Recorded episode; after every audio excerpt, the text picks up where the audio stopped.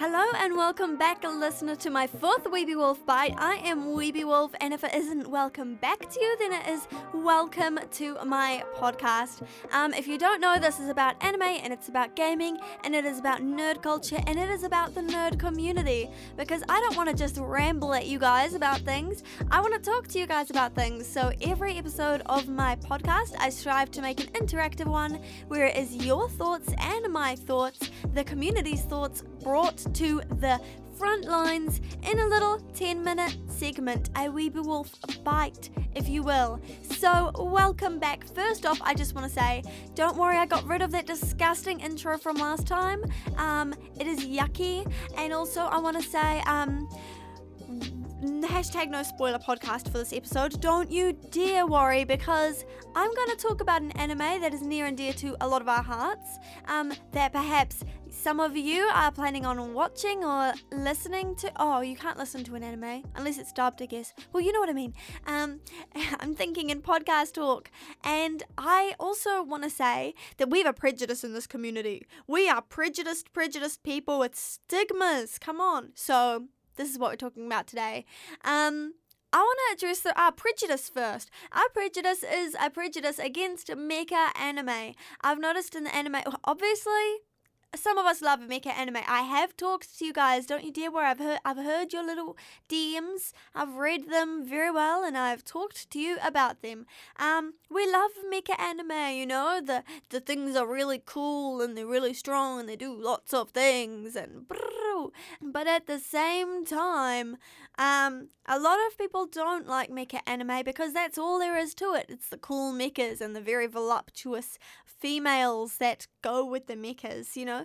Um, but mecha anime is often lacking a plot and making up for a plot in the females and in the cool creatures.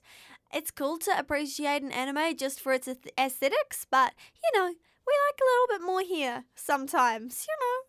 Um, so I am bringing you Darling in the Franxx more than a mecha, or however I title this one. Darling in the Franxx is, like I said, a great anime. Many people love it. If you don't know, it, it came out in 2018 at the beginning of the year, and I wanted to talk about it because during this time I was really, really, really sad boy hours for a couple of years. Um, if you don't know, I used to listen to 30 anime a season. Oh, watch. See, I'm thinking in podcast talking. Um, I used to watch 30 anime per season. I used to review them all. It used to be hard work, and this is one of the anime that I missed out on during those years. So it is an anime, of course, I had to watch. So thank you guys for first off recommending it to me. And I'm about to recommend it to you. The reason I'm going to recommend it is because I'm so glad I watched it. This anime this anime has posed so many questions, and I love questions. I love a little bit of existential crisis on the side of my anime watching time. Um, yes, you are going to make me want to find a new purpose in life. Yes, you're going to make me question what I'm doing with my life. And that is what we all love, obviously. Um, and honestly, if you look at all the anime people like, the people the anime that people like the most are the anime that are life changing, or it's the anime that are nostalgic.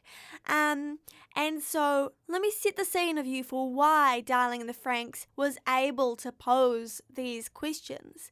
Darling in the Franxx is set in an Earth world that is I think it's Earth, but it's an Earth-like world where it's dystopian and it's a big desert and people live in like these dome kind of areas that are totally um, preserved, and you know it's just a bad look. Um, it's a world where they're at war with. This is no spoilers. Don't worry. Don't worry is no spoilers. It's made evident from the start. But then this war against these like big dinosaur kind of mechas, boom, boom, boom, boom, and they pilot these little cool mechas. You can imagine what they look like. They look like every other mecha. Um, sorry if you're a mecha fan and they pilot them in male and female pairs. So right off the bat, you can see where that stigma is around mecha. You got you got male and female pairs, a very obviously sexual thing, and a very surface level seeming thing of a dystopian future fighting against dinosaur mechas, because everyone loves dinosaurs, right? Um, but that is where you'd be wrong. When in the first couple episodes watching it, I was kind of like, "Yike!" It is a bit um typical mecha, isn't it? But as you continue to watch it, you start to think. you don't just go, "Ooh, pretty shiny armor." You go, "Ooh, what am I doing right now?" Um, it poses questions because of the setting of environmentalism. First off the world is drained of natural resources that power everything um, questions of war um, because these kids are fighting in this war um, and you know they're doing it totally fine and they're using the natural resources to fight the war.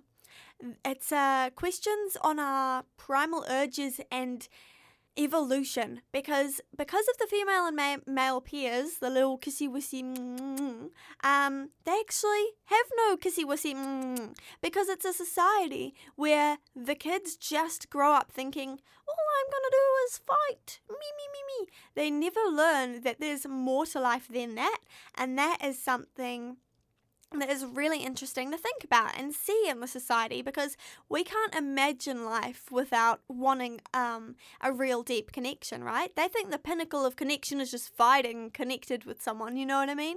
Um, but for us, we know what really, really can be beautiful in terms of connection with human beings. It also touches on evolution because in this society, do you do you in a, a society where we're so advanced? Do, do we really need love as human beings? Um, or are we okay with sustaining ourselves? So, those are questions. Don't worry, it's hashtag no spoilers. That's evident from the start. And it is obviously not just a mecha with this, but I also want to make sure I know that not all mecha is just a mecha, if that makes sense. We love mecha. We love our Neon Genesis Evangelion and our Gurren Lagann um, and our Code Geass. But um, those are also more than mechas. And you look at any anime genre mystery, sci fi, romance they are not just mystery, sci fi, and romance, but depending on what they are, if they impact us and make us um, worry about the, our futures and make us think about the anime every single day, then they are more than that. And they are art at that point. I mean, they're always art, but they are truly, truly meaningful art. That is something that I definitely got the feel of talking to you guys.